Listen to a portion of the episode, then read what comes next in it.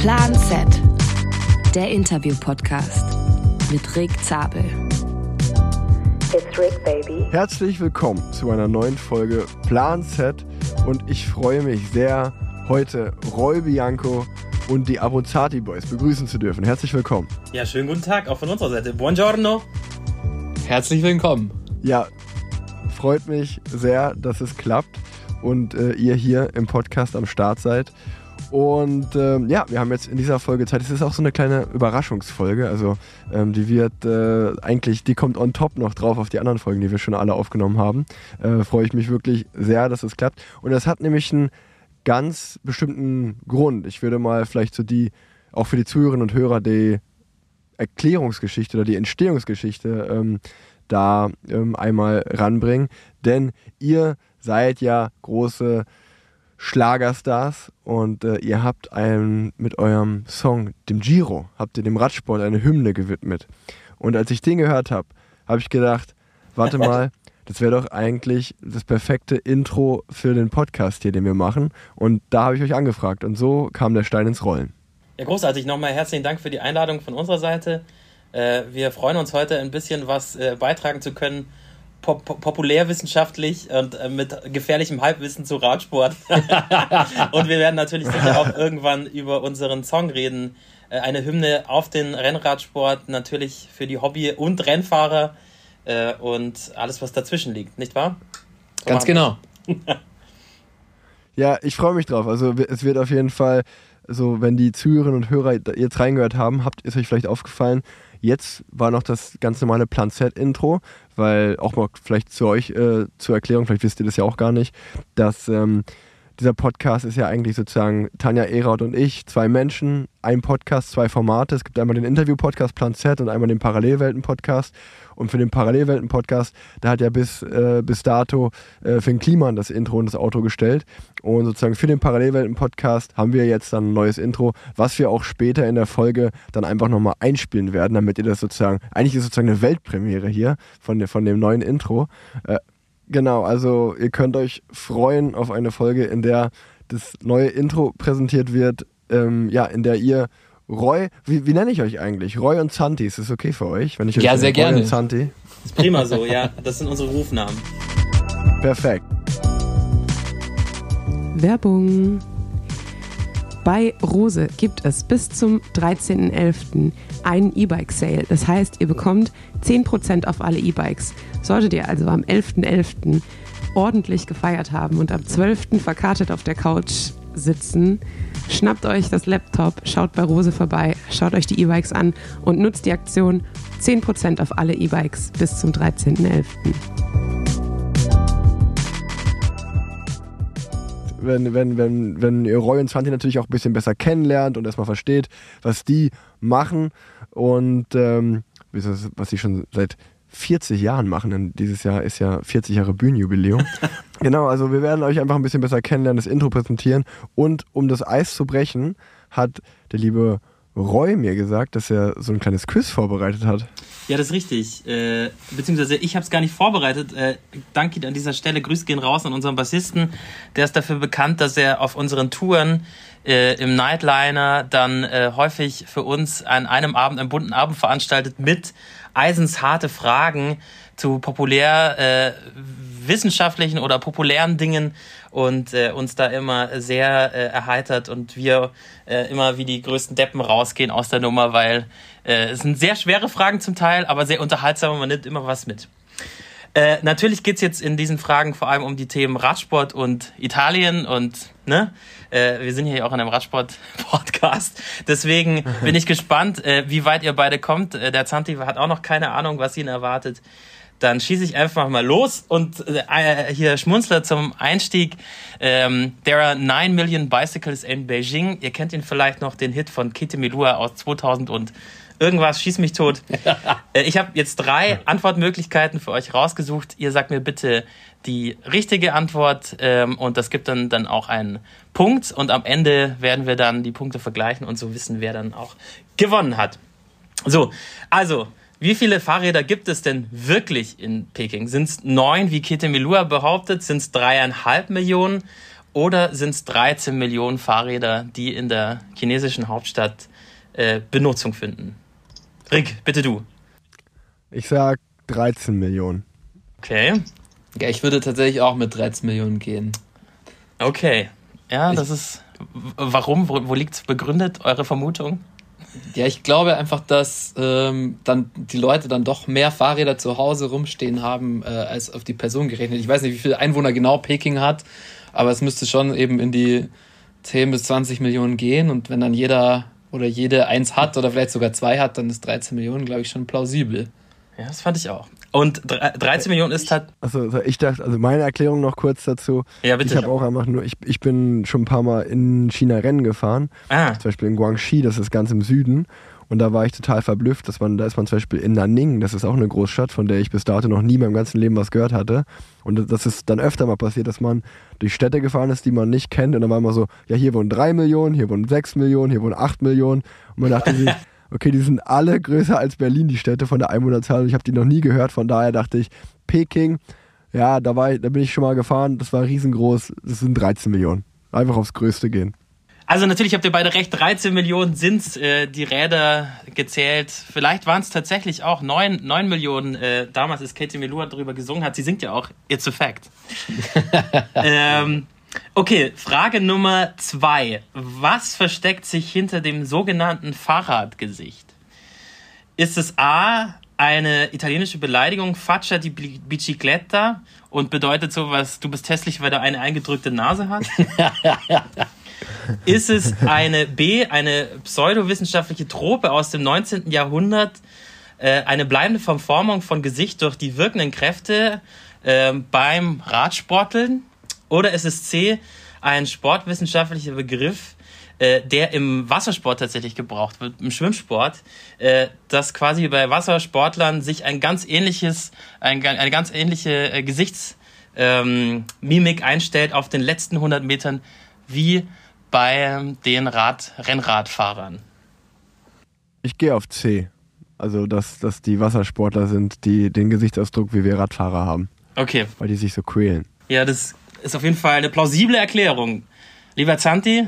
Ja, ich, ich wäre jetzt tatsächlich auch auf C gegangen, weil es einfach die schönste Erklärung war, aber, aber es wäre ja langweilig, deswegen sage ich einfach, das, das muss die Beleidigung sein. Hier, A, Faccia, die, die, die Bicicletta. Bicicletta. Ähm, Wobei, nat wobei natürlich die wissenschaftliche Herangehensweise bei C könnte es schon auch gut sein. Ja, ihr habt beide nicht recht. Es bleibt bei 1 und 1 Punkten, denn es ist tatsächlich B, die pseudowissenschaftliche Trope aus dem 19. Jahrhundert. Ach, krass. Ähm, hat damit zu tun, dass wohl äh, die ähm, Radsport-Community damals sehr darauf bedacht war, äh, da einen Männerbetrieb draus zu behalten und man den Frauen mehr oder weniger so ähm, den Radsport vermiesen wollte, weil ja durchaus passieren könnte, dass man ein hässliches Gesicht durchs Rad Radfahren bekommen würde. Ist das so? Das ist Frage an den Profi. Wie sieht's aus so ja, im, ich meine, im Peloton? Schaut, schaut, mich an, dann bist du Bescheid. ja gut, 1 zu 1. Okay. 1 zu 1. Ich bin, ich, bin, ich, bin, ich bin ready, ich will gewinnen. Okay. Super. Also, vielleicht bist du da jetzt bei der nächsten Frage auch ein klein bisschen im Vorteil. Ähm, denn meine Frage ist, wer ist seit 1948 ganz offiziell die Schutzpatronin der RadsportlerInnen? Ist es Madonna del Gisallo A? Ist es B Madonna del Sirmione? Oder C Madonna del Campagnolo? Da bin ich, da gehe ich auf, ich glaube A. Ich würde B sagen, weil äh, Sirmione ist äh, die Stadt, in der Roy und ich uns kennengelernt haben. Und Sirmione, die Madonna del Sirmione ist die Schutzpatronin aller, äh, aller Leistungssportler und äh, Italo-Schlager ist äh, schließlich auch ein Leistungssport, also B. Na, dann äh, hat Rick natürlich recht. es ist die Madonna del Gisallo. Ähm, wenn ich richtig liege, ist das auch äh, eine, eine, äh, eine Madonnenstatue äh, in den Bergen, in den Alpen im Norditalien. Ich kann ja. aber auch falsch liegen. Rick, doch, doch, weißt du es? Du hast recht. Es gibt, ja, es gibt äh, Madonna del Gisallo ist sogar, ähm, ich glaube, also wenn ich nicht komplett falsch liege, ist es sogar ein ähm, an dem Berg haben die, wo die Schutzpatronin steht, ist auch ähm, ein kleines Museum und da hängen so zum Beispiel von Marco Pantani Ah. hängt da ein Rad und von den Giro-Siegern und ähm, ich glaube jetzt vor kurzem war auch erst Jan Ulrich da und hat äh, ein Rad vorbeigebracht und ein Trikot. Also es ist schon so eine Pilgerstätte. Ähm, von daher war ich mir ziemlich sicher, dass ich recht habe bei der Frage. Okay, du warst also noch nicht selber dort. Nee, ich war, ich war noch nie da, das stimmt. Könntest mal dein, dein Bergtrikot da abpfänden. Aushängen lassen. Na gut. Okay, also 2 zu 1 für Rick. Dann gehen wir weiter Ach, das hole ich noch auf. im Text. Äh, Frage Nummer 3 ist eine Aufzählfrage. Äh, derjenige, der am Ende die letzte, das letzte Wort hat, hat auch den Punkt gewonnen. Äh, denn es soll nämlich sein, im Radsport geht es ja auch viel um Kalorien und es gibt äh, in Italien ja ein sehr kalorienhaltiges äh, Lebensmittel, das ist die Nudel. Jetzt sagt ihr mir bitte abwechselnd äh, so viele Nudelsorten, bis euch keine mehr einfällt und derjenige, der quasi das letzte Wort hat, bekommt den Punkt. Rick, beginn. Spaghetti, Farfalle, Penne, Macaroni, Fusilli, Linguine, Keep it coming. Riga, Riga, Rigatone. äh, Tortiglioni, Sehr schön. Verdammt. jetzt, jetzt geht's los. Warte. Ähm, ähm, haben wir, hatten wir schon Tortellini? Nein, Nein. Tortelloni hatten wir. Ah, siehst du, da bin ich Also da. Zanti? Okay, dann nehme ich die Paccheri. Uh, die Watschen. Ja, dann- jetzt, jetzt, jetzt ist vorbei bei mir. Jetzt, da, da sieht man, da sieht man auch mein, mein Können der Küche, dass ich genau drei Nudelsorten kenne. Ja, Kalorien äh, äh, Ausstoß dürfte ja bei jeder Nudel das gleiche sein. Aber was ist denn, alles- was ist denn deine Lieblingsnudel jetzt gerade so auf, auf Giro? ähm, ich esse schon am liebsten Penne, muss ich sagen. Mm, Das, langweilige Nudel. ja, das ist wirklich die Bauarbeiternudel.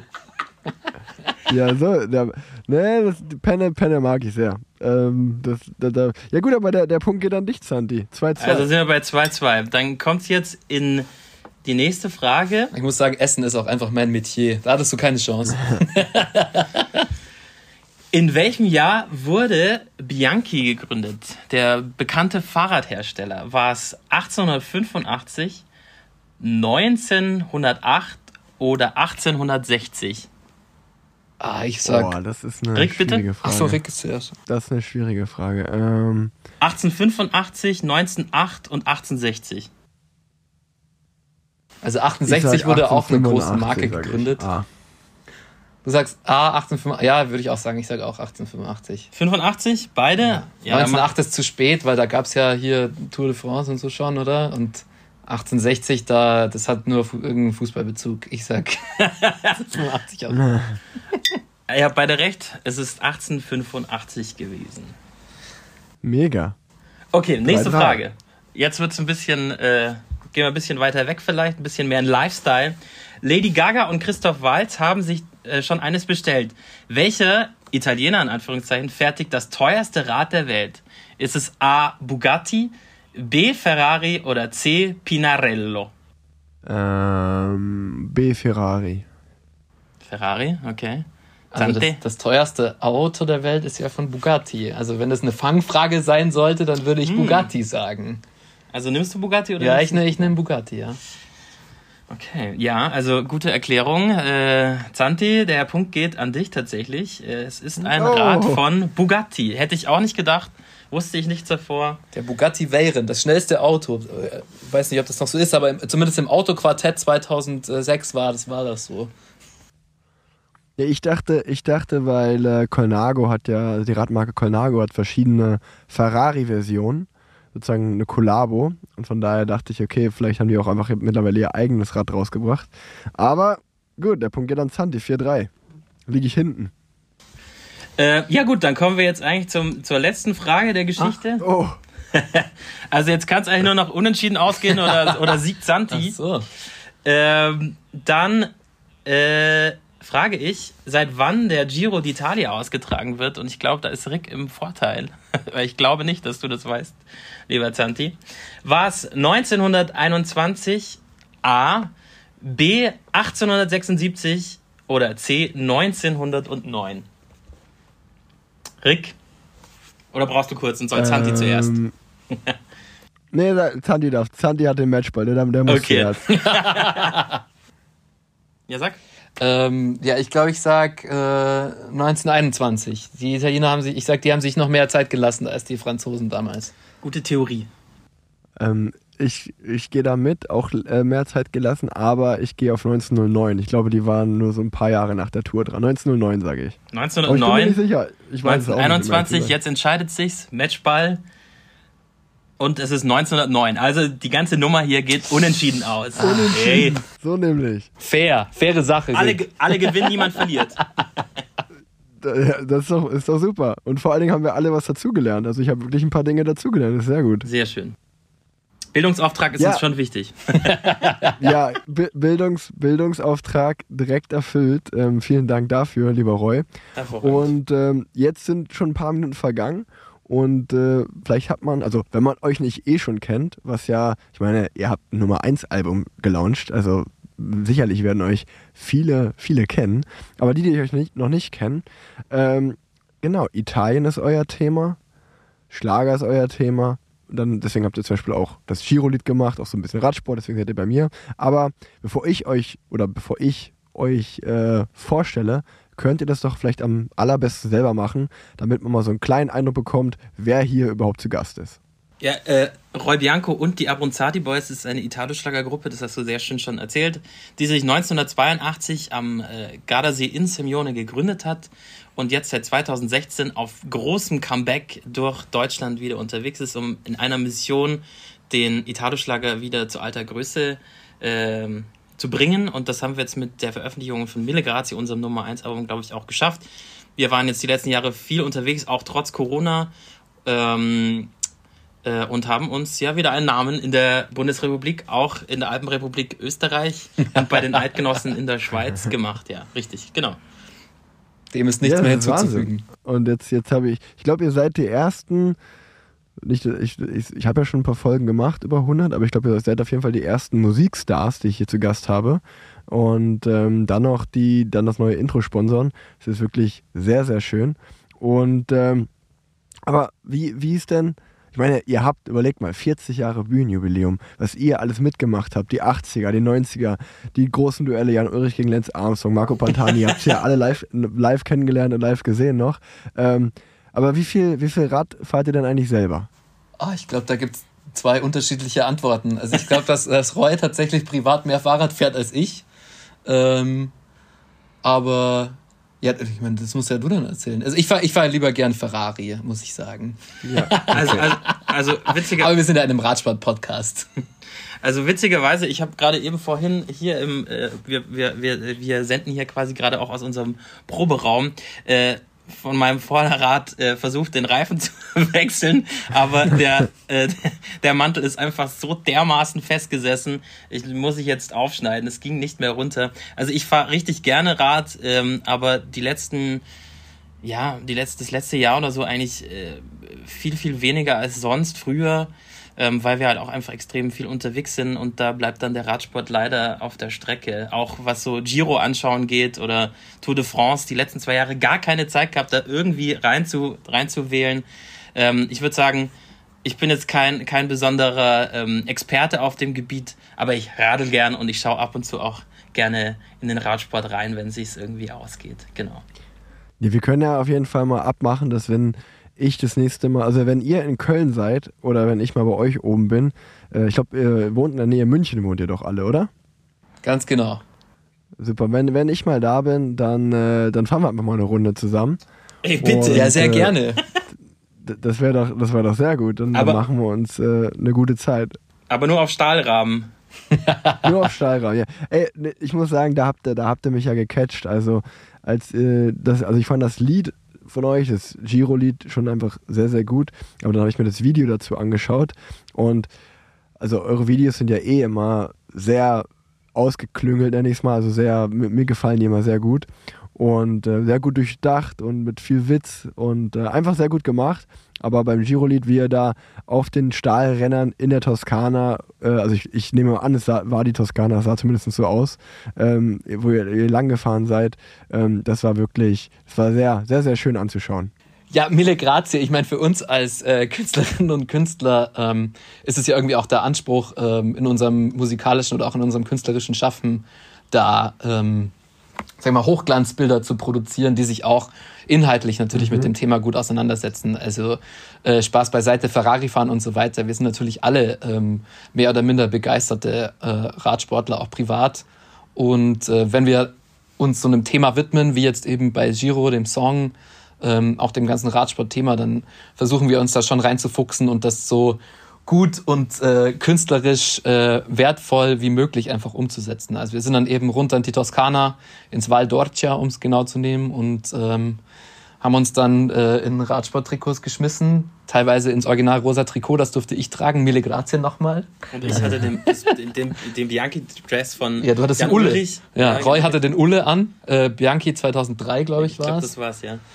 Und ähm, ja, und da ist auch auf jeden Fall unser, unser Videoteam, also ganz Ja. vorne zu nennen, unser Trompeter Blechkofler, der sich da viel mit der Konzeption auseinandersetzt. Die sind da natürlich auch dahinter, dass das ähm, alles so ja, inhaltlich stimmig wie möglich dann draußen ankommt. Ja, also bei mir, bei mir ist es, ich habe es sehr, sehr positiv aufgefasst und ähm, euer, euer ganzes Album, ich packe das auf jeden Fall mal in die Shownotes auch, also nicht nur das Lied äh, oder der Song Giro, sondern das komplette Album Mille Grazie. Ähm, weil wer das noch nicht gehört hat, das ist auf jeden Fall gute Laune Garantie, das kann ich euch sagen. Ähm, da ist man, schließt die Augen und ihr seid direkt im Italienurlaub. Ähm, das, das ist äh, wirklich, äh, ne, sage ich ganz ehrlich, also ich habe das wirklich sehr viel gehört diesen Sommer und äh, bin da oder war immer, war immer eine gute Zeit, man kriegt direkt gute Laune. Deswegen äh, packe ich das auf jeden Fall in die Show Notes.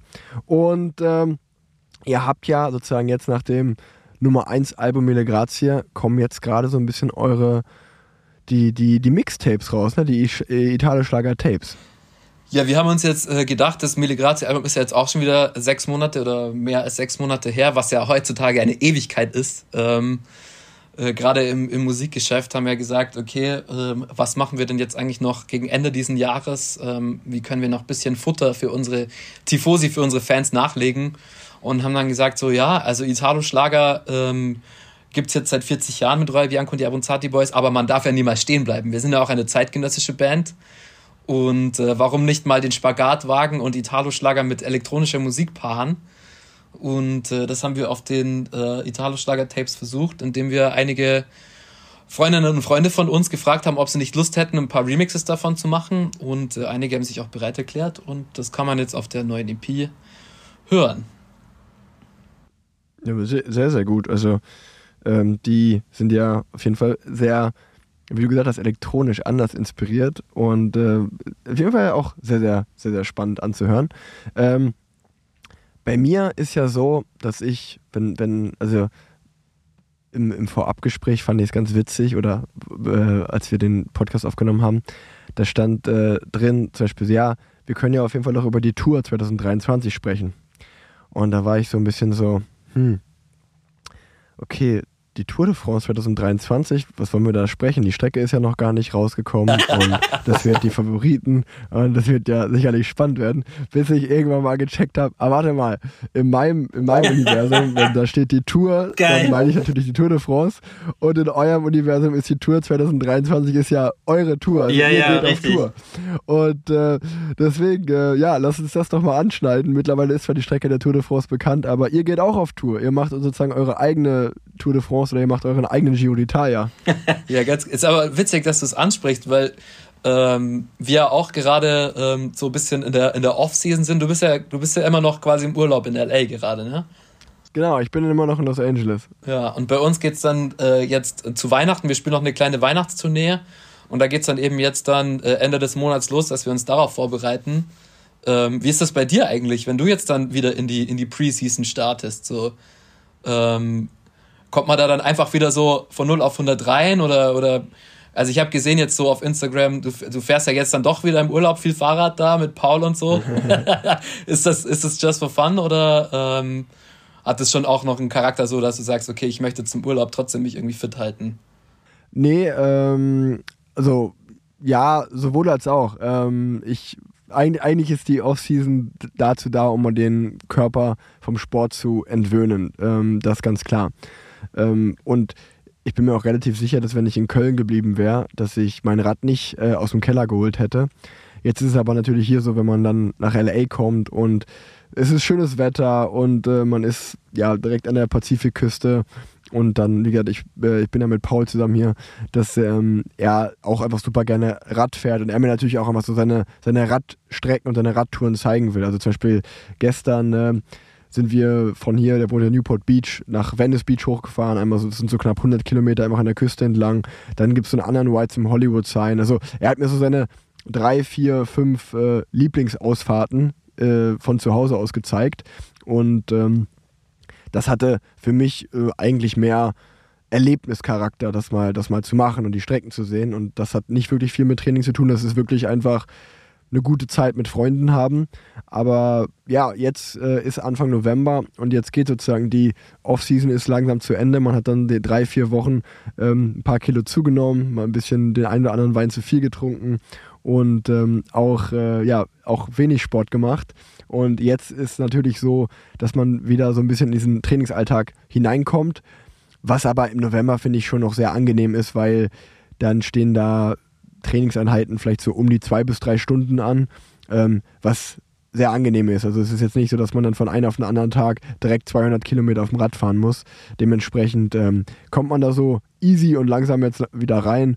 Und ich, also persönlich gesehen ähm, oder privat gesehen ist diese Zeit, so Oktober, November, Dezember, ähm, ist auf jeden Fall die schönste Zeit als Radprofi, wenn man es mal aus der Familiensicht sieht, dass man halt mit der Familie Zeit verbringen kann, mit Freunden Zeit verbringen kann, weil spätestens dann, wenn die Saison wieder losgeht, das werdet ihr sicherlich auch kennen, wenn ihr auf Tour seid, dann äh, ist halt Arbeit und dann ist halt Business und dann hat man halt nicht mehr so viel Freizeit. Ähm, beziehungsweise hat man dann ja einfach mit seinen Arbeitskollegen anderen Spaß, nenne ich es mal. Ne? Also mir macht das ja trotzdem so sau Bock, meine Rennen zu fahren. Aber dann hat man halt, äh, ja, ist ja immer ein bisschen alles äh, mehr businesslastig. Ja, ist nur genau andersrum als bei uns, weil wir quasi in der Offseason, in unseren Pausen äh, sehr viel Sport machen oder zumindest äh, ich versuche mich da dann immer fit zu halten und äh, zu regenerieren, weil auf Tour äh, ist halt abends die eineinhalb Stunden auf der Bühne und ansonsten bist du so kaputt, dass du da nicht anfängst irgendwie noch joggen zu gehen oder so. Ich weiß nicht, wie das die äh, Helene Fischers und so weiter unserer Zeit machen, aber bei uns ist da einfach kein Platz. Ähm, und uns, also meine persönliche Regeneration ist dann tatsächlich der Sport in der Offseason, der dann auf Tour einfach absolut zu kurz kommt. Ja gut, wir haben ja auch schon irgendwie unsere Sporteinheit, man darf ja nicht unterschätzen, eineinhalb Stunden auf der Bühne stehen ist ja schon eine sehr ja. schweißtreibende Geschichte ja. und singen oder Gitarre spielen und so, man denkt immer, ja, das geht schon und das ist nicht so anstrengend, aber es ist einfach doch ein sehr körperlich-physisches Ding. Also man braucht schon eine gewisse Grundkonstitution, um da durchzukommen überhaupt. Ähm, aber ja, ich meine, wir arbeiten eigentlich, wenn wir auf Tour sind, 24 Stunden, weil ähm, man ist auf, auf geringstem Raum ja eigentlich dann auch meistens zusammen in Backstages oder in irgendwelchen Tourbussen und äh, muss dann auch die Busse ausräumen und das Zeug hinstellen und aufbauen und diese Verstärker oder das, was man da Promo-Termine. Ich meine, das ist ja nichts mhm. anderes als bei euch, glaube ich. Ja, Einfach, das auch noch. Wenn ihr auf Tour oder auf dem Giro seid, weil das ist ja auch ein 24-Stunden-Job. Also ihr fahrt natürlich ja. tagsüber das Rennen, aber dann äh, vorher und nachher ist ja nicht so, äh, dass du dann die Beine hochlegst. Also hoffentlich legst du abends mal die Beine hoch. Aber du hast ja bestimmt auch noch Interviews und äh, dann wahrscheinlich Teambesprechungen.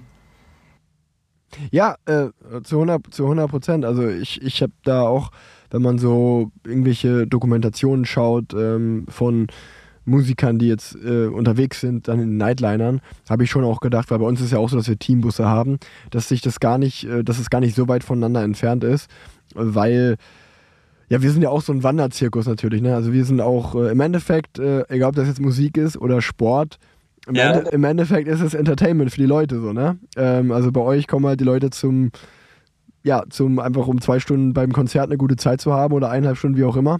Und ähm, bei uns stehen Leute halt am Start oder im Zielbereich oder an der Strecke, ähm, um auch, die machen ja da auch ein Fest draus und packen die äh, im Sommer die, breiten die Picknickdecke äh, aus und ja, snacken da und dann kommen wir da eine Minute vorbeigedüst und sagen sie, hey, cool, das war der Höhepunkt und, äh, da, und äh, dann äh, schauen die das Rennen weiter im Fernsehen. Also das ist ja von, so von dem Entertainment-Faktor. Ich glaube, das ist auch wichtig, dass man das so sieht, weil ähm, ja, im Endeffekt machen wir das so, um die, um die Leute da draußen ein bisschen zu ähm, abzulenken ähm, und in, denen eine gute Zeit zu bringen. Und ähm, ja, wenn wir dann unterwegs sind, so, also ich meine, schau dir mal den Giro d'Italia an als Beispiel, da ist ja oft Sizilien Start und dann fahren wir den kompletten Stiefel hoch und dann die letzte Woche oben im Norden in, Fra oder in Italien. Und dann bist du ja, ja auch einfach einen Monat unterwegs gewesen. Und wenn man sich dann wenn man, ich finde es mal krass, wenn man dann so den ersten Tag danach zu Hause ist ähm, und so gar nicht mehr, also gar nicht klarkommt auf diesen Wechsel, so, warte mal, ich hatte doch, ich war doch jetzt gerade beim Team Ja. und Ja, mir wurde der Koffer und das, mir wurde das Essen gemacht, mir wurde der Koffer hinterhergetragen, ich war nur mit, nur unter meinen Teamkollegen und auf einmal sitze ich wieder so mit meiner Familie am Tisch und äh, zu Hause in meinem gewohnten Umfeld, dann merke ich so richtig, wie mein Kopf darauf gar nicht klarkommt. Und wenn man dann nochmal so ein Girobuch oder so in, in die Hand nimmt, da denkt man so, unabhängig von den Renneindrücken, finde ich das total beeindruckend, weil man sich dann so denkt, so, ey wow, eigentlich bin ich, eigentlich war das ja fast so wie, weiß ich nicht, so wie äh, so ein Pilgerweg oder so, dass dann, dass man halt drei Wochen lang einmal durchs komplette Land gefahren ist ähm, und die verschiedensten Ecken gesehen hat. Ähm, das, das ist schon, das ist schon sehr verrückt und ich meine, das ist ja bei euch Musikern äh, genau das Gleiche, dass ihr, wenn ihr bei so einer Deutschland-Tournee macht, dass ihr auch einmal durch komplett Deutschland jettet, äh, oder nicht jettet, sondern äh, im Bus fahrt und ähm, ja, dann dementsprechend äh, da auch viel rumkommt. Und guck mal, jetzt kommt gerade auf der linken Seite kommt gerade, halt mal den Kopf rein.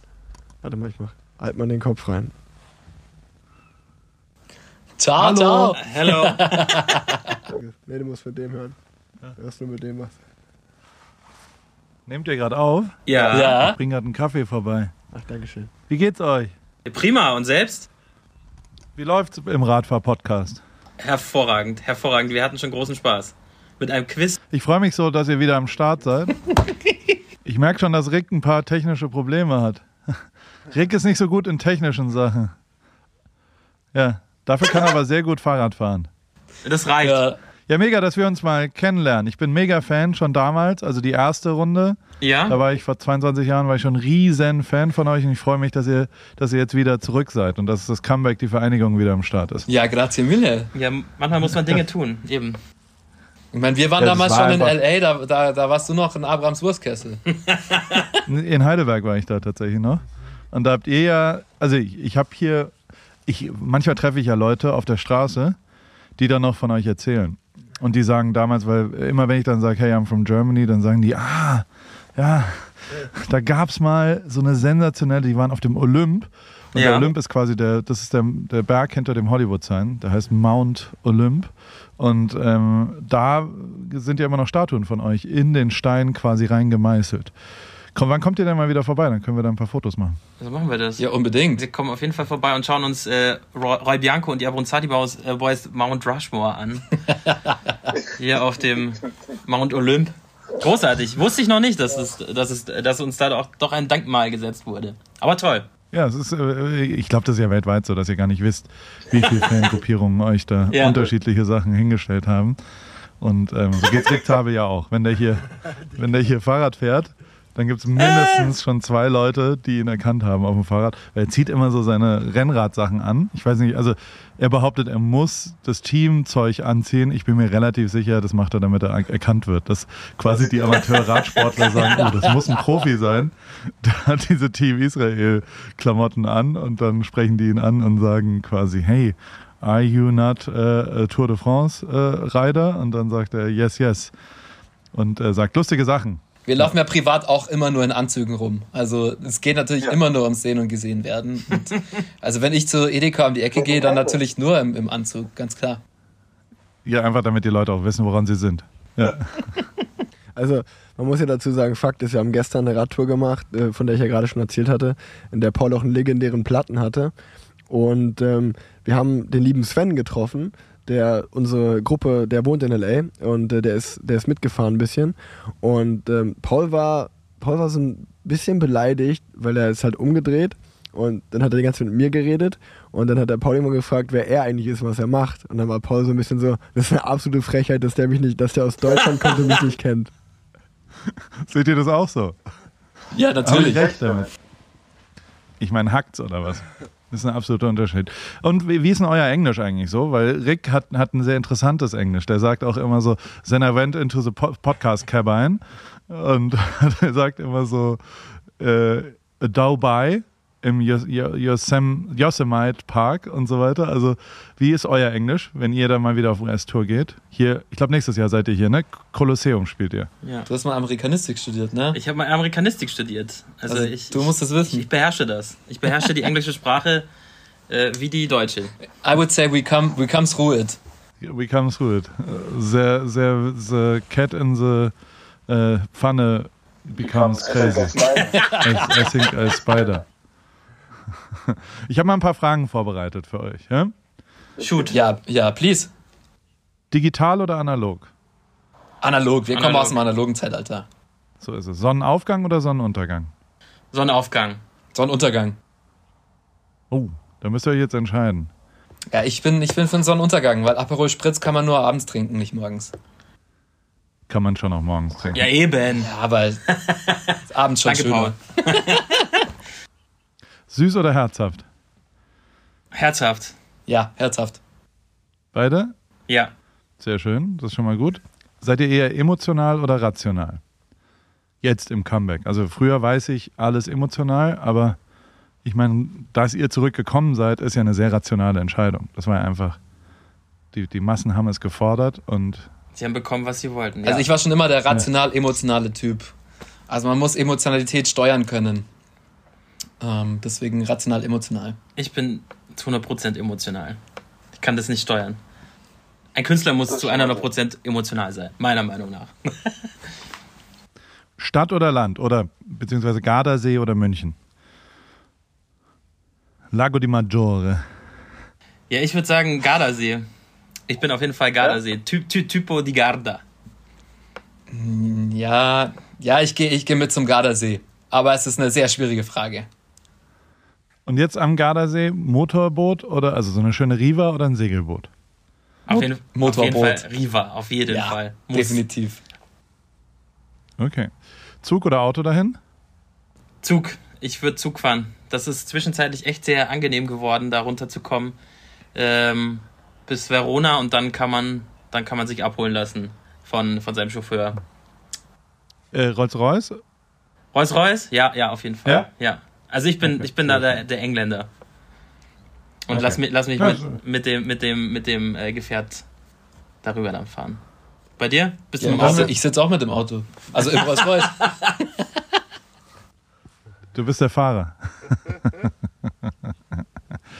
Chauffeur ist tatsächlich was Angenehmes. Ne? Ich habe große Probleme, hier wirklich verlässliche Chauffeure zu finden in letzter Zeit. Also ich habe zwei, einen im Hollywood-Haus und einen hier unten im Beach-Haus. Ähm, aber der eine davon, der fährt nicht mehr so gut, muss ich sagen. Na dann. ja. Ist er schon zu lange dabei oder woran liegt's? Ich glaube, die Augen sind es tatsächlich. Also er ist sehr, sehr alt. Und das ist natürlich ein, schöner Stil. Der in Hollywood ist das. Und das in Bentwood Hills ist das Haus unterm Hollywood Sign sozusagen. Und ähm, aber der, der ist jetzt schon zweimal mit dem, ich habe einen Phantom, also der große Rolls-Royce äh, SUV sozusagen. Und ähm, da ist er jetzt schon zweimal rangeditscht. Und ähm, ja, kostet halt jedes Mal 44.000 Dollar. Also ein kleiner Kratzer, ne? Und ich, ich Zahlst ja aus der Portokasse. Du hast es doch, Paul. Ja. Aber ist es mit dem Ja. Autofahren, ist es mit dem Autofahren in den USA nicht eh eher so ein langsames Dahintuckern? Also da kann man doch gar nicht viel falsch machen. Ist doch eher so, Ja, dachte ich halt auch. Aber es sind schon, also ich wohne sehr schön in den, also äh, das Stadthaus ist halt so in den Hills oben drüber, rechts nebendran ist äh, Jay-Z und Beyoncé und da fährt man halt, die haben ihr die Einfahrt umgebaut und deswegen ist da so eine, so eine sehr enge Kurve haben die dorthin gebaut. Ich habe auch tatsächlich Sean auch schon gesagt, dass es eigentlich nicht geht. Und er hat aber zurückgeschrieben, ja, sue me, Motherfucker oder irgend sowas. Also der ist da sehr aggressiv draufgegangen. Und also ich glaube, dass es auch was damit zu tun hat, dass mein Fahrer hat tatsächlich, aber das muss unter uns bleiben, mehrere Jahre eine Affäre mit Beyoncé gehabt. Und der ist 78. ja, also dann, äh, liebe Zuhörerinnen und Zuhörer, das bleibt auf jeden Fall unter uns. Ja. Das ist ja, das ist ja wieder auch typisch so für, für den Podcast hier, dass dann, eigentlich ist es als kleiner Sportpodcast gestartet, mittlerweile die Stars und Sternchen sind einfach immer wieder, kommen immer wieder gerne zu Planzett, die fühlen sich hier wohl, es ist so ein bisschen das brisant, aber was, was ich mich ja frage, ist, ähm, ihr seid jetzt 40 Jahre Bühnenjubiläum, feiert ihr dieses Jahr, 2022. Und Paul Ripke, ich meine, der hat die Toten Hosen fotografiert, Materia, und noch ein paar Bands. Und ähm, wie kann das eigentlich da sein, dass ihr euch noch nie so richtig über den Weg gelaufen seid? Darf ich das einmal beantworten? Ich ja, ich bin ja mitgereist. Also schon vor 38 Jahren war ich im Schlachtenbummler. Also ich war im Konzert mehrfach und ähm, habe auch danach davor gewartet. Ich habe viele Autogramme von euch, aber die wollten nie von mir fotografiert werden tatsächlich. Die haben immer gesagt, dass quasi meine Kunst nicht ausreicht für ihren Anspruch. Das ist einfach eine äh, ja, Angebot-Nachfrage-Situation, die leider nicht sauber. Oder, oder seht ihr das inzwischen anders? Du, Paul, äh, ja, das war damals so. Du warst halt einfach so ein klein, Künstler. So ein Newcomer, würde man heute wir, sagen. Wir würden dir nochmal eine zweite Toll. Chance geben. Aber ja, das musst du, das, du musst es wissen, ja. Du kannst uns immer anrufen, schreib uns. Alles kein Ding. Was braucht ihr denn? Ein Tourplakat? Also vielleicht kann ich eins, ich kann in die Archive nochmal gehen. Ich habe relativ viel geile Live-Fotos von hier Open Air äh, 82. Das Ja? sieht tatsächlich geil aus. Hier in diesem Freilichttheater in Utah, weißt du, in Moab. Ja, Dieses eine geile, wo ihr unter diesen roten Felsen gespielt habt. ja. Keine Ahnung, das sieht halt auch voll aus, weil da waren, keine Ahnung, 45.000 Leute oder sowas. Insofern, das ist ja auch visuell ganz geil als, als Plakat. Soll ich da nochmal in die Archive gehen? Sind alle analog, da muss ich in so Diakästen gehen. Ja, schaust halt mal, was du noch findest. Also, Ja. ich glaube, für, für uns, äh, ich, ich konnte mich jetzt an die Show gar nicht mehr erinnern, aber das ist ja nach 40 Jahren so, da, da wird ja eins mal zum passieren. anderen. Ja, kann mal passieren. Damals ja wahrscheinlich auch noch ein bisschen andere Zeiten gewesen. Also könnt ihr euch überhaupt an so viele Konzerte und was ihr alles schon gespielt habt, wa- was ist jetzt schöner? Wa- Was die, was, Ich habe so ein Massagegerät und das halte ich jetzt rektabel ins Gesicht. Mal sehen, ob er da weiterreden kann. Komm. was die, was die Zeit, die Zeit ähm, früher oder das Also, wir werden gerade war äh? Zeugen ähm, eines äh, Massagepistolenangriffs. Auf Rick Zabel. Okay, okay, okay. Okay, ich muss los. Ich muss jetzt einen langen Lauf machen. Paul geht jetzt laufen. Ich habe noch eine letzte Frage, Rick. Wer ist eigentlich der Star und wer ist, wer ist das Sternchen? Weil du gerade von Stars und Stars und Sternchen gesagt hast. Ja, ich meine, Roy und Santi, die Stars, Ja. also ist ja auch Mehrzahl. Ja. Und Sternchen, Einzahl bist du natürlich, ganz klar. Du musst mir noch den anderen Kopf nochmal zurückgeben. so, so. Bis dann, Paul. Ciao. Den Paul kriegt man immer beim Ego. Das ist das Gute.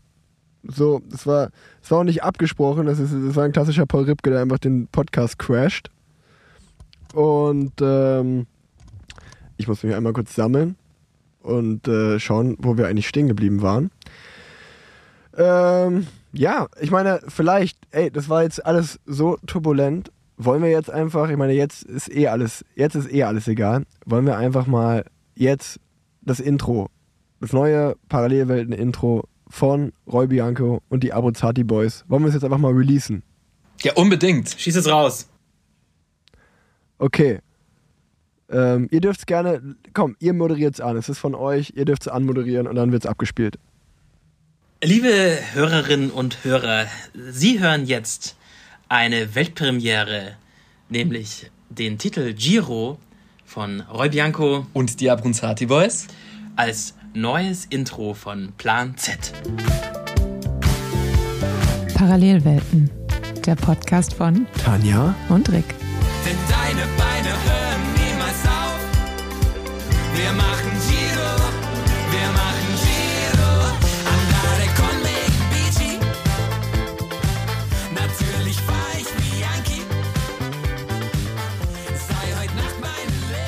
Ja, jetzt wird präsentiert. Das ist das neue Parallelwelten-Intro.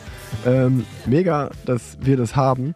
Und das ist ja nicht alles. Also, wer sich ähm, den Giro-Remix mit Roosevelt, das ist ja, der ist jetzt erst vor ganz kurzem erst rausgekommen, vor ein, zwei Tagen erst, wer sich da mal entweder auf eurem Instagram auch, ja, wer sich da umschaut, dem wird vielleicht ein kleines Detail äh, auffallen. Und zwar habt ihr so zwei blaue Trikots an. Ach ja? Sind das etwa originalblaue Trikots vom Giro d'Italia 2022? Sind es etwa, äh, nee, tatsächlich vom zwa- 2020, um ehrlich zu sein, weil ich hatte zweimal das Glück in der Karriere, das blaue Trikot zu tragen. Die sind von 2020, die Trikots. Ah, okay. Ah, okay, das wussten wir selber Ja. nicht. Die, die, ihr könnt, ihr könnt sagen, die wurden, die wurden in Palermo gewonnen. Jetzt kennt ihr die Entstehungsgeschichte Ach, da auch. krass. Auf der ersten, auf, auf der ersten Etappe, äh, Giro d'Italia, Etappe 1, ähm, gab's nach, war ein Zeitfahren und nach einem Kilometer gab es eine Bergwertung. Und wer da nach dem ersten Kilometer die schnellste Zeit hatte, der hat das blaue Trikot tragen dürfen. Und ähm, das war damals glücklicherweise ich. Und ähm, dann war, war mein liebes Management, äh, der Ken und der Joao und der Andy äh, von Corso, die waren so lieb und haben mir, weil es, glaube ich, das damals für meine, fürs, für die Agentur war das das erste Grand Tour Trikot, äh, was jemand gewonnen hat. Und somit wurden mir äh, so ein paar Replikas ähm, dann von, äh, ich glaube, Castelli äh, macht, die, macht die Trikots, ähm, wurden mir zugestellt. Und ähm, ja, da habe ich mich natürlich nicht zweimal bitten lassen, auch so als, als kleine Revanche, sage ich mal, dafür, dass ich das Intro verwenden darf, dass ihr die zwei Trikots bekommt und dass ihr die jetzt noch in eurem Video anhabt und äh, freut mich natürlich umso mehr. Und ähm, also ich glaube, das ist, wird immer besser hier für die Zuhörerinnen und Hörer, denn wir haben ja auch abgemacht, dass wir. Ach komm, komm, ihr sagt's, ihr dürft, ihr dürft sagen, komm, was, was machen wir mit den Ja, zwei Trikots? jetzt kommt natürlich der Deppenhammer. denn diese zwei originalen blauen Trikots vom Giro d'Italia 2020 aus Palermo, der wahrscheinlich wichtigsten äh, Stadt in der Geschichte von Roy Bianco und Diabonzati, wo es ja unsere Geschichte länger Ja. verfolgt. Diese beiden Trikots, die werden verlost von uns dreien. Und die könnt ihr gewinnen. So machen wir es nämlich, weil wir, um nochmal so ein bisschen zeittechnisches einzuordnen, wir nehmen jetzt hier gerade, bei euch ist es Sonntagnachmittag, in Deutschland, bei mir ist es Sonntagmorgen. Und ähm, wenn alles planmäßig läuft, erscheint die Folge ja direkt morgen, Montag. Ähm, und dann am Dienstag, den Tag darauf, werden wir dann einfach auf Instagram einen Partnerpost machen. Ähm, also wer kein Instagram habt und das Trikot trotzdem haben will, ihr müsst euch jetzt bei Instagram anmelden, um dann bei dieser Verlosung teilzunehmen. Ähm, weil so sieht es nämlich aus. Und ähm, ja, dann werden wir das, äh, oder die beiden blauen Original Giro d'Italia Trikots ähm, verlosen. Ähm, von mir gewonnen, von euch getragen. ähm, Wir haben reingeschwitzt. du hast nichts dafür getan. ist, ist doch, ist doch äh, wirklich mega. Und ähm, also aus meiner Sicht besser wird's nicht. Nee, es kann nicht mehr besser werden. Aber ich wollte jetzt mal noch äh, fragen zu der Entstehungsgeschichte ähm, Ja. bei, bei, diesen, bei diesen Zeitfahren hier. Das war ja, dieses Jahr hast du es ja auch nochmal äh, gebracht, dir das Genau. gut zu holen. Habt ihr, das habt ihr vorher, also du hast es schon drauf angelegt. Das war schon äh, der Gag, so ich als, also du bist ja jetzt kein äh, typischer Bergfahrer, soweit ich äh, deine Radsport-Historie deute. Ähm, das heißt, äh, Genau. da habt ihr euch dann vorher hingesetzt und gesagt, so, so komm, jetzt lass mal einen Gag machen, ich hole mir jetzt das blaue Trikot für einen Tag. Oder war das Zufall? Nee, nee, äh, Zufall war es nicht. Ähm, es war schon geplant. Und wenn man ganz ehrlich ist, äh, muss man ja sagen, dass. Also für mich war es zweimal was ganz Besonderes, dieses Trikot tragen zu dürfen. Und ähm, auf einem normalen Wege, also du musst dir so vorstellen, in der, in der Gesamtwertung meiner großen Rundfahrt spiele ich ja schon mal erstmal keine Rolle. Äh, dementsprechend ist das gelbe Trikot bei der Tour oder das rosa Trikot beim Giro zu tragen, ist erstmal nicht so einfach, weil ich erstens nicht der große Teamkapitän bin, der für den gefahren wird. Und zweitens, ähm, ja, müsste vielleicht dann schon die erste Etappe ein Sprint sein und da müsste auch schon ganz, ganz viel richtig laufen, dass ich das gewinnen kann und dann dieses Trikot trage. Von daher äh, ist Gesamtwertung erstmal kein Thema, ähm, da ein Trikot zu tragen. Trotzdem natürlich vielleicht ein Traum, aber eher unrealistisch. Ähm, die Nachwuchswertung ist, äh, da trägt man auch ein Trikot. Da bin ich zu alt für, das, das darf ich auch nicht mehr tragen. Ähm, und dann bleibt eigentlich nur noch das Sprint und das Bergtrikot. Das Sprinttrikot geht meistens an den besten Sprinter, weil ich aber die Sprints ja immer anfahre. Ähm, nämlich dann gehe ich 200 Meter, bevor, die, bevor es die Punktevergabe gibt, share ich ja aus und bin dann nicht mehr dabei. Und äh, somit gab es aber beim Giro d'Italia, und ich finde es total cool beim Giro, weil ähm, mir ist nicht so bekannt, dass andere Rundfahrten das so machen, die haben halt öfter Zeitfahren im Programm und ähm, das war in den letzten beiden Giro d'Italia, die ich gefahren bin, war es genau so. 2020 war es wie gesagt die erste Etappe und dieses Jahr war es wieder so, dass ähm, die zweite Etappe ein Zeitfahren war und da war auf der ersten Etappe war zwar eine Bergwertung von einem Punkt, ähm, aber ähm, die war sozusagen am, am Ziel. Also da war klar, der, derjenige, der die Etappe gewinnt, der hat alles. Der hat die Etappe gewonnen, der hat die Gesamtwertung, äh, das Trikot, das rosa Trikot und der hat das Bergtrikot auch noch an. Und das Sprinttrikot auch noch, der hat alles. Und dann war aber halt klar, wenn man, wenn man, wenn man sich das Reglement anschaut, ähm, dass auf der zweiten Etappe, was ein Zeitfahren war in Budapest dieses Jahr, war klar, okay, ähm, da ist ein Zeitfahren und am Ende geht's wieder, war wieder ähnlich so ein Kilometer, so ein kleiner Stich. Und ähm, da war einfach die Zeitmessung unten an der Rechtskurve, als es dann in den Hügel äh, hineinging und oben am Ziel war vorbei. Und da war wieder eine Bergwertung. Und ähm, da war klar, okay, wer die schnellste Zeit auf diesem Abschnitt hat, der darf das blaue Trikot zumindest tragen, weil ähm, der, da, also dieses Jahr im Giro war es ja Mathieu van der Poel, ähm, der kann ja nicht das rosa Trikot, das Sprint-Trikot, der kann ja nicht alle drei Trikots tragen. Das heißt, es muss, ja stellvertretend, muss es Fahrer geben, die das tragen.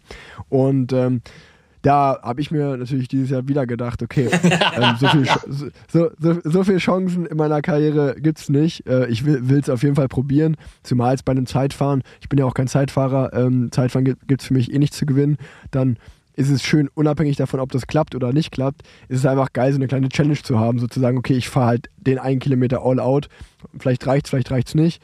Und dann hat es äh, dieses Jahr zum Glück wieder gereicht.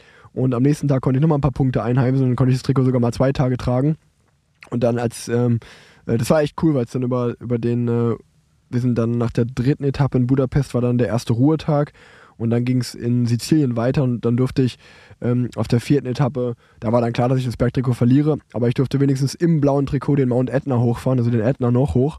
Und ähm, das sind natürlich so Bilder und Erinnerungen, äh, die, die vergi vergisst man nicht. Und ähm, aber ich, ich, ich freue mich halt total, das so teilen zu können. Also so wie diese 20, 30 Trikots, die, die mir da mal gemacht wurden vom Giro ähm, 2020. Äh, ich freue mich da total, wenn ich so ein bisschen, so wie wenn sich sowas mit uns jetzt ergibt, finde ich das cool, weißt du, ihr gebt mir das Intro, ich, ich kann euch die Trikots irgendwie so als kleinen Reward fürs Video geben. Und dasselbe ist auch irgendwie in Köln. Ich habe das äh, im, in dem Café, äh, wo, wo wir oft wir Radfahrer sind, da habe ich, hab ich eins hingegeben. Äh, irgendwie so die Leute, die mich unterstützt haben. Dann kann man so, so ein bisschen was zurückgeben auch. Und weil ich jetzt auch nicht der Typ bin, der jetzt sich ein Trikot in die Wohnung hängen würde. Ähm, von daher, ähm, ja, ihr habt gemerkt, ich komme ins Reden. Ähm, es ist bei mir eine ganz besondere Erinnerung. Ja, so Ja, me- mega, mega nice auch, dass wir die Trikots haben durften. Äh, zwar nicht, meine, meine Größe war es jetzt leider nicht. Wir haben ja in XXS bekommen.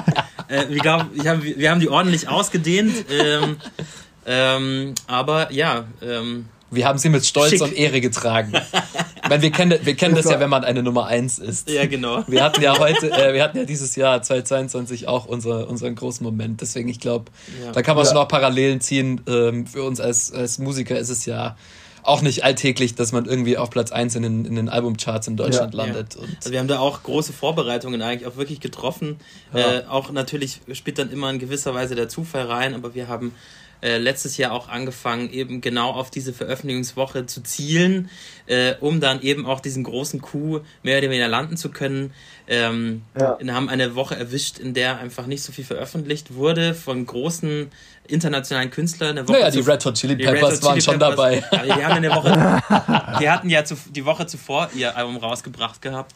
Ja. Und ähm, wir haben dann einfach, äh, ja, einfach, einfach auch äh, Dank verdient, unserer verdient Glück gehabt. Ja, Und dank- dank unserer Fans, die natürlich absolut. äh, wie die Irren ähm, sich dieses Album bestellt haben. Ähm, Ja.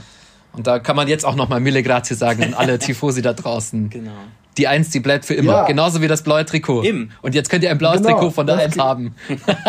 So, so, so sieht's aus. Das kann, das kann uns keiner mehr nehmen. Das ist doch echt cool. Und ähm, nee, das, äh, wo, wo, wo steht denn euer Pokal eigentlich? Habt ihr, also man kriegt doch dann immer die deutschen Charts. Kriegt man da eigentlich dann mehrere? Also weil ihr seid ja, also kriegt man in eurem Fall kriegt man da zwei oder kriegt man nur einen? Man bekommt tatsächlich als komplette Band inklusive Label und Management erstmal nur einen Pokal. Geil. den einen offiziellen und darf sich dann aber Repliken ausstellen lassen. Die muss man dann aber Ah, selber okay. bezahlen. Ja, also ja, liebe ja, Grüße an die GfK, an die deutsche Chartwertung.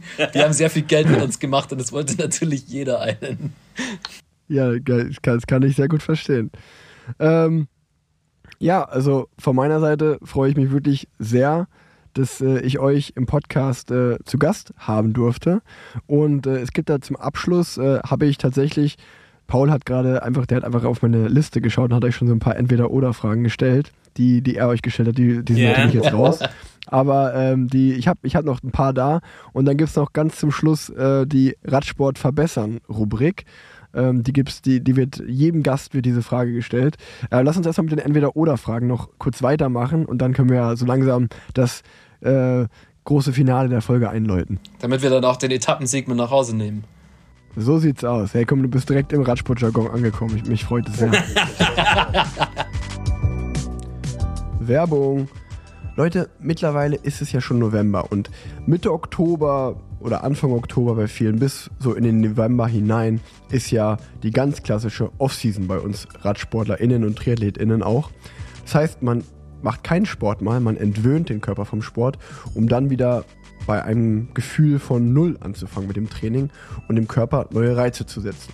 Das heißt aber unabhängig davon, ob ihr professionell Sport betreibt oder einfach leidenschaftlich, hobbymäßig, einfach aus Spaß, ich will euch damit sagen, jetzt ist der perfekte Zeitpunkt eigentlich mit strukturiertem Training anzufangen. Denn der Sommersportler wird im Winter gemacht und genau wie jetzt mein Training wieder losgeht, im November, Dezember, im Januar, damit ich dann für die nächste Saison 2023 wieder fit werde, könnt ihr das ganz genauso machen. Nämlich mit der besten App dafür, das ist Enduko. Enduko ist die App für AusdauersportlerInnen, die dir eine dynamische Trainingsplanung auf Basis von künstlicher Intelligenz aufstellt. Außerdem bilden nur die neuesten sportwissenschaftlichen Erkenntnisse die Grundlage für deine Trainingsplanung. Das heißt, kurz zusammengefasst, Enduko ist die beste Trainings-App für euch. Einfach auf dem Handy, super einfach zu bedienen. Und jetzt ist der perfekte Zeitpunkt, um anzufangen. Ihr könnt die App zwei Wochen umsonst austesten. Ähm, ihr findet es auch noch in den Show Notes. enduko.app slash rick. Damit könnt ihr die App zwei Wochen umsonst testen. Einfach mal schauen, ob es was für euch ist. Und wie ich gerade schon gesagt habe, ich glaube, jetzt ist der perfekte Zeitpunkt, um mal mit diesem strukturierten Training anzufangen, weil dann habt ihr genügend Zeit, um euch auf eure Ziele 2023 vorzubereiten. Checkt in den Show Notes aus. Werbung Ende.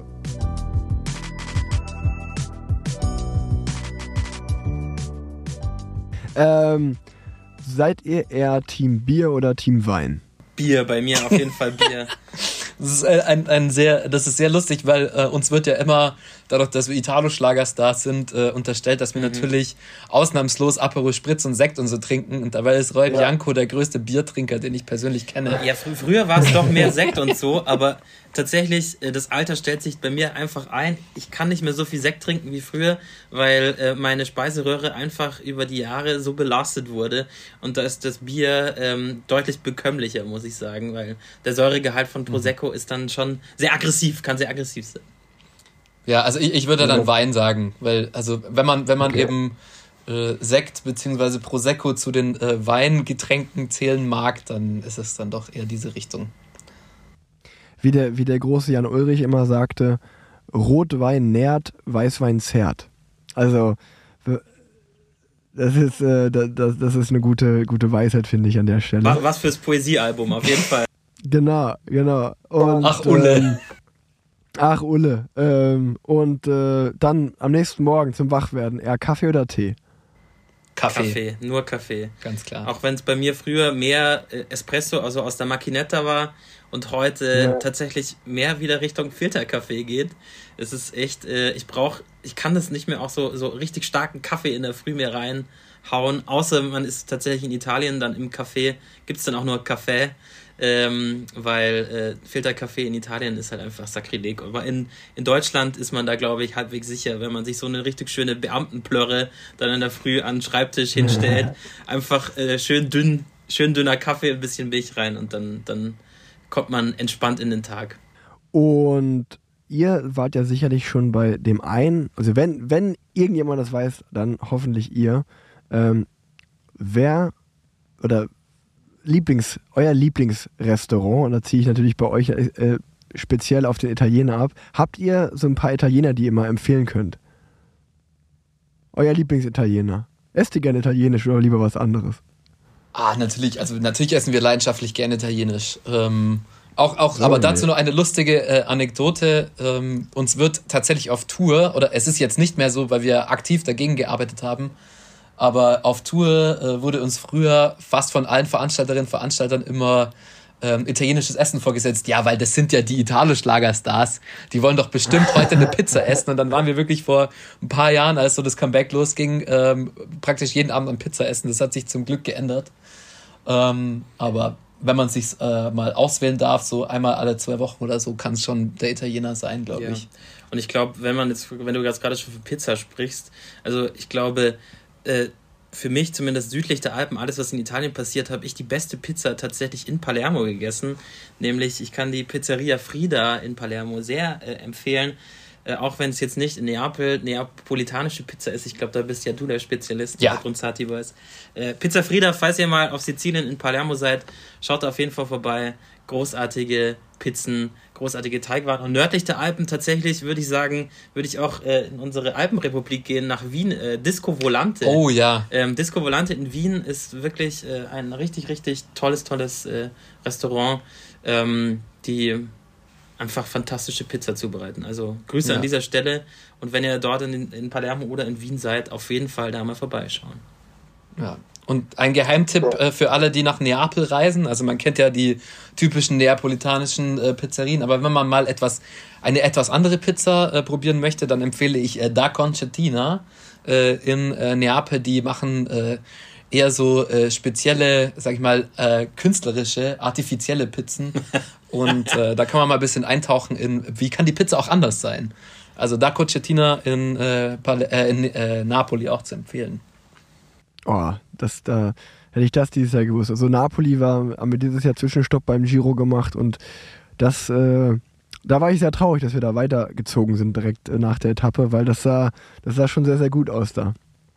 Ähm, und jetzt die allerletzte Frage, die ich an euch habe und das ist auch einfach so, ich meine, ihr seid seit 40 Jahren im Showbusiness äh, lange und sehr erfolgreich dabei, mit Höhen und mit Tiefen.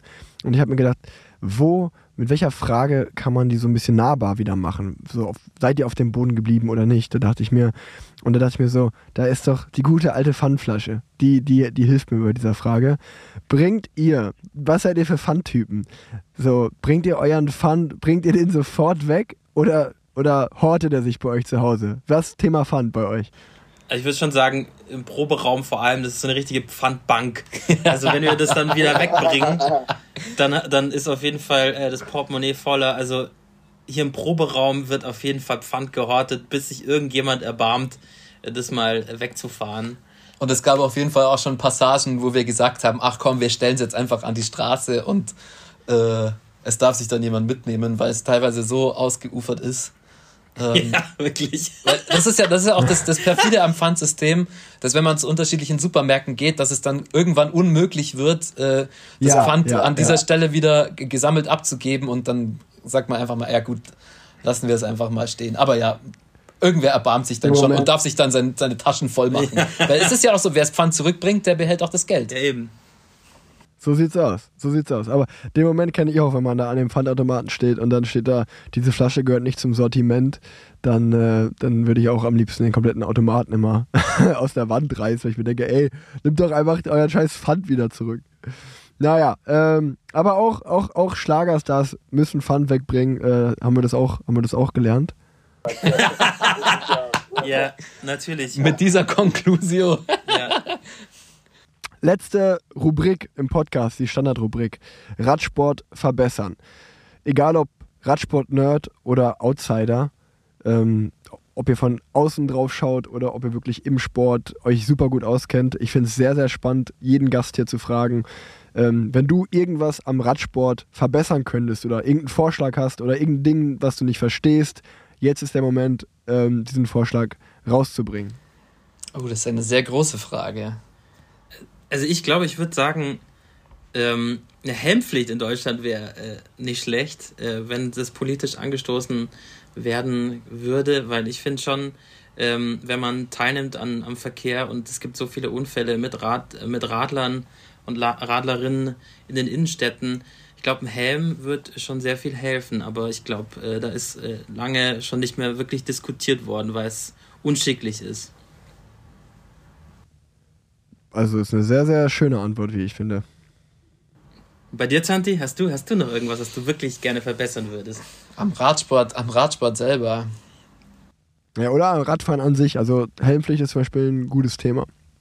Ah, ja, ja, ich, äh, ich habe was für, für, für Radfahren an sich. Und zwar, ähm, ich weiß nicht, was für eine Krankheit das ist, aber wenn man in einen Radsport oder generell in ein Radgeschäft geht, dann, äh, ich weiß nicht, ob das nur mir persönlich so geht, aber ich habe sehr häufig das Gefühl, man wird so von, ach, so von oben herab so ein bisschen so, ach, was willst du denn jetzt da irgendwie, warum kannst du jetzt deinen Mantel nicht selber aufziehen oder warum Ja, kennst ja. dich jetzt nicht aus? Und wenn, äh, wenn da das Fachpersonal, was übrigens auch Parallele zum Musikgeschäft ist, wenn du in ein Musikgeschäft gehst, 90 Prozent aller Mitarbeitenden in Musikgeschäften sind so, äh, wieso kannst du jetzt deine Gitarre nicht selber stimmen oder dieses und jenes. Also wenn da ein bisschen mehr Freundlichkeit und ein bisschen mehr, äh, ja, sag ich mal, Umsicht. Ethos äh, und, und, und Kundenservice äh, an den Tag gelegt werden würde. Ich meine, es gibt natürlich sehr viele Positivbeispiele, Ja. das möchte ich jetzt gar nicht sagen, aber Ja, nee, aber ich, ich, ich, ja, ja, voll, voll. Also ich, äh, ich kenne das ja auch. Also das ist ja wirklich so ein Vorurteil, was auf einige Radläden zutrifft. Äh, zum Beispiel, ich meine, in, in Köln ähm, ist es, ist es sicherlich bei manchen auch so. Aber äh, beim, beim Thema äh, da gut, guter Radladen zum Beispiel in Köln auch direkt in der Innenstadt äh, Radfieber. Ähm, da kann man hingehen, da ist es eben zum Beispiel nicht so. Aber ähm, ja, ähm, ich, also ich habe mir auch einen, ich habe mir eine Gitarre gekauft und ähm, auch mittlerweile ein Piano. Kann weder Gitarre spielen noch Piano, aber sieht auf jeden Fall gut, gut aus, gute Deko. Und ähm, da ging es mir, da ging es mir eins zu eins genauso, dass ich da in den Laden reingegangen bin und gesagt habe, ich würde das jetzt gerne kaufen. Immer so, okay, äh, spiel mal was vor, oder kannst du was spielen? nee, ich bin, ich bin, ich bin, kompletter, ich bin kompletter Anfänger. Ja, aber warum willst du es denn kaufen? Kannst du doch auch erst ausleihen. Ich so, nee, ich will es gerne kaufen. Also ich will ich es gern haben. Und dann so, dann merkst du direkt, dann merkst du direkt, wie die, die haben so den kompletten Respekt vor einem verloren. Die wollen dir das Instrument eigentlich gar nicht verkaufen. Sowieso, nee, ich will dieses gute Instrument jemandem wie dir nicht geben. Und da habe ich mir auch mal gedacht, das ist bestimmt so, als wenn du halt in den Highest-End-Radsportladen reinkommst und sagst, hier, ich würde gern die 12.000 Euro Maschine hier mitnehmen. super, das super Rennrad. Und dann fragen die dich ja, okay, ähm, siehst jetzt aber nicht gerade sportlich aus. Ja, ich bin auch noch nie Rennrad gefahren, aber wollte ich mir jetzt erstmal mitnehmen. Ich glaube, da wirst du genauso angeguckt. Ja, ich glaube, ich glaube gerade im, im, Musikladen ist es einfach so und äh, ich möchte da jetzt nicht äh, zu zynisch sein, aber wer im Musikladen arbeitet, der hat es im Musikgeschäft einfach nicht gepackt. Und der muss dann seinen Hass auf die, der muss dann seinen Hass aufs Musikgeschäft dann äh, an seinen Kunden und Kundinnen auslassen. Ähm, ja, ich hoffe, im Radsport ist es nicht so. Ja, das ist genau, wie du gesagt hast, ey, es gibt ja immer die und die Läden, das kennt ja wohl jeder. Und da hat ja auch jeder eine andere Meinung. Ähm, ja, ähm, gesagt, mich freut sehr, dass ihr den Weg hierhin gefunden habt. Die Zuhörerinnen und Hörer haben es auch gemerkt, wenn sie bis hierhin durchgehalten haben. Das war eine sehr wilde Folge mit äh, paar technischen Problemen. Paul hat mal kurz vorbeigeschaut. Wir haben uns schon unterhalten. Ähm, also ich fand's, ich fand's, also ich hatte sehr gut, ich wurde sehr gut entertained äh, die die letzten Stunde und ähm, das ist ja auch unser gemeinsamer Nenner, das Entertainment. Ich entertain die Leute auf dem Rad, ihr mit eurer Musik. Ähm, geht auf jeden Fall nächstes Jahr bei Roy und Santi auf die Tour, wenn sie auf Tour gehen. Äh, ich habe da von dem Schlagerstrudel gehört, der soll legendär sein, den, den will ich auch nochmal mitmachen. Und ähm, ja, ich würde mir einfach, äh, also euer Album und alles weitere findet ihr bei mir in den Shownotes. Und die letzten Worte ähm, des Podcasts gehören euch. Ähm, und ihr dürft auch gerne was in der sehr schönen italienischen Sprache sagen, ähm, wenn, ihr, wenn ihr der italienischen Sprache mächtig seid, von der ich, davon gehe ich natürlich aus. Ähm, deswegen, die, die, letzten, die letzten Worte der Folge gehören euch. Vielen Dank, dass ihr zu Gast wart. Ja, wir sagen grazie mille äh, für die Einladung. Es war für uns auch äh, sehr kurzweilig und äh, zum Glück hat die Schalte nach LA dann doch noch gehalten. und hoffentlich hast, hast du noch eine gute Zeit drüben äh, mit Paul. Und äh, danke. natürlich auch unser Aufruf an die Zuhörerinnen und Zuhörer. Schaltet nächstes Jahr ein, wenn äh, Rick äh, Giro oder Tour fährt. Wo wirst du denn mitfahren? Wissen wir das schon? Nee, das wissen wir noch nicht. Äh, ich weiß noch gar nichts über mein Rennprogramm nächstes Jahr. Mal schauen. Na, dann wünschen wir dir alles Gute fürs nächste Jahr. Egal wo du fährst. Wir hoffen natürlich beim Giro. Das einzig wahre Radsportrennen. Und wir verbleiben mit besten Grüßen und bis bald, ja? Machen wir so. Danke, danke. Ciao, ciao. Mach's Ciao. gut, ciao.